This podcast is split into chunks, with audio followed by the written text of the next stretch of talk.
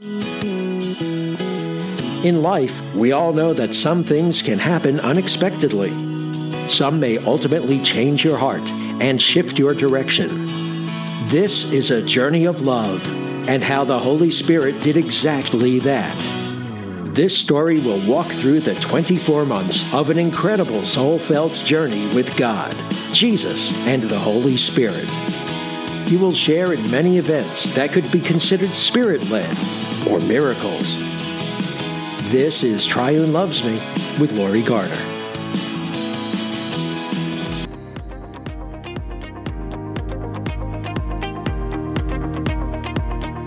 Hi, this is Lori. So glad you could join me again today. I won't ask you to grab your coffee or your chair because I'm dancing. Why don't you join me? On the last episode, I shared with my listeners that I had a spiritual encounter, and from that moment on, everything has changed. It's like you were dancing in the dark and someone flipped that switch and everything lit up, and now you see life for the first time. You're seeing things that you've never noticed before. Colors are brighter, the air is sweeter, and life is amazing. And this was going on for a few days. And then came Mother's Day, and we were able to go to Arrington Vineyards for a Mother's Day painting party. My daughter, my friend, and I. It was an amazing afternoon. We saw the sunset, we shared a little bit of wine, we shared some good company, and we shared life. Then a few days later, I received a phone call from another artist by the name of Christina Mitchell. And she was actually from San Francisco, and she would be coming to Nashville and wanted a photographer to take her picture on Broadway, and if that would be something I would do. And I said, Of course, come. And she did.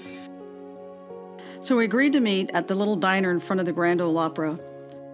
So then I found out Natasha Gray Cloud was going to be playing at the Mellow Mushroom, and I love her voice. So I called Sean and asked him if he was going to be there, and he said yes. So now my plans for Saturday became two things. I was going to do the photo shoot on Broadway, and then I was going to go to the Mellow Mushroom and meet some friends for lunch. Saturday finally arrived, and I needed to meet Christina downtown for the photo shoot. I arrived on Broadway, and I tried to find a parking place as quick as I could because I was running a few minutes late. I finally found one, strapped on my backpack, and proceeded to run down Broadway to meet Christina. By the time I got there, I was totally out of breath. And I walked in and put my hand out and I said, Hi, I'm Lori. She says, Hi, I'm Christina. She introduced me to her friend and then she asked me, We never talked about a price. How much is it going to be for today? And I looked at her and I'm still on my love high and I said, Listen, we're going to have an amazing time, so let's not talk about money. I promise you I will treat you right. We grabbed our things, headed out to Broadway, and we proceeded to go up and down Broadway taking photos.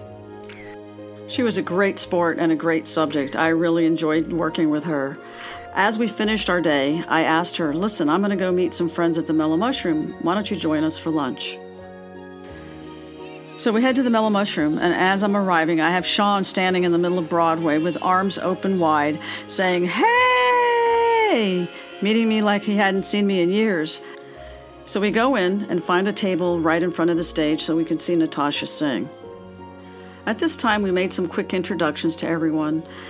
And then Sean left, and I was sitting there with Christina and her friend. And Christina asked me, Do you know why I'm here? I said, No, why? And then she said, Well, I lost my dad a year ago, and I promised him that I would come to Nashville and take pictures on Broadway, and that's why I'm here. Now I ask you, do you think that's a coincidence? I don't think so. Somehow he put her in my path for me to take pictures of her on Broadway for her dad. That was a wow for me. How does that happen? Out of all the photographers here in Nashville, she picks me out of the blue. I don't think that was a coincidence, do you? At this time, I look around the room and I see four clients that I've worked with here in Nashville. I was having such a great time that day. I don't know if it was the love high I was on or everything was just coming together like the day was painted just for me. I can't explain it, but that's how it felt. As we were enjoying the afternoon, Christina leaned over and said, Listen, it's been great. Thank you for everything, but I have a plane to catch. And I said, I understand. I'll be in touch with your images. Have a safe flight. And she left. At that time, Natasha had to take her show upstairs. And as I'm sitting there, another artist comes out and says, Hey! Like he hasn't seen me in years.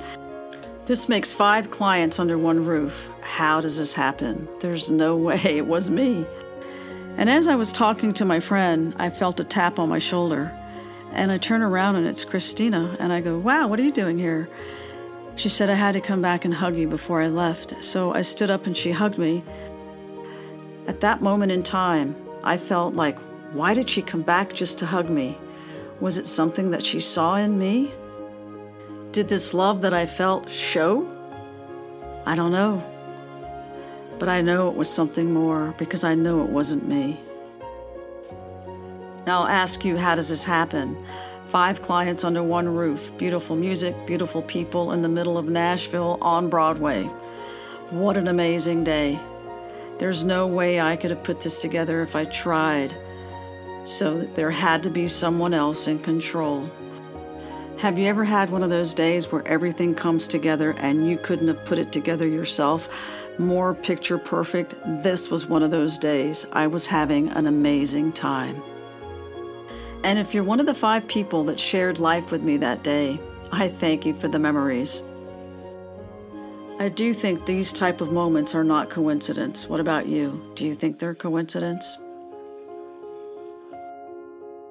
At this point, I felt like I was high on life and things were going in my direction. Now I was still on my love high, and music played a significant part. My friend was still sending me some of her music, but then I started getting songs coming out of nowhere, and I felt like they had lyrics that spoke to my soul. Now, I know many of you can relate. We've all had songs that will bring back a favorite memory or even bring us to tears. Like I said in a previous episode, I had very little music in my phone, and all of a sudden I found myself having a lot of playlists and a lot of favorites. One of the songs that came to me early in my journey came across my phone. It was by an artist by the name of Elohim. Now, at this point, I did not know who she was. I have never listened to her music, but I opened it that day and I listened to the song. The lyrics say, Love me all the way. Well, that spoke to my soul like God was speaking to me, and I said, I will love you all the way. Now, a few days later, I received another song coming across my phone. Again, it was from Elohim. I'm like, Who is this artist? The song's name is Love is Alive. And I said, wow, because that's what I felt. I felt like love was definitely alive. So my inquisitive mind wanted to find out who this artist was. Who is Elohim? So I grabbed my computer and I opened it up and I proceeded to type in the word Elohim. And then I stepped back and said, Oh my God. I did not know that Elohim meant God. By this time, I felt like my life was electrically charged, and I started calling God Elohim. I didn't realize it at the time, but I realize it now that Elohim had taken my hand and he's going to walk me through an incredible journey. As I moved through this journey, I found that things were growing. My love for music was growing, my love for God was growing, my excitement for life was charged, but I was still doing some things as well. I was still meditating. I was still spending time with him. I was secretly praising him in the bedroom still at night.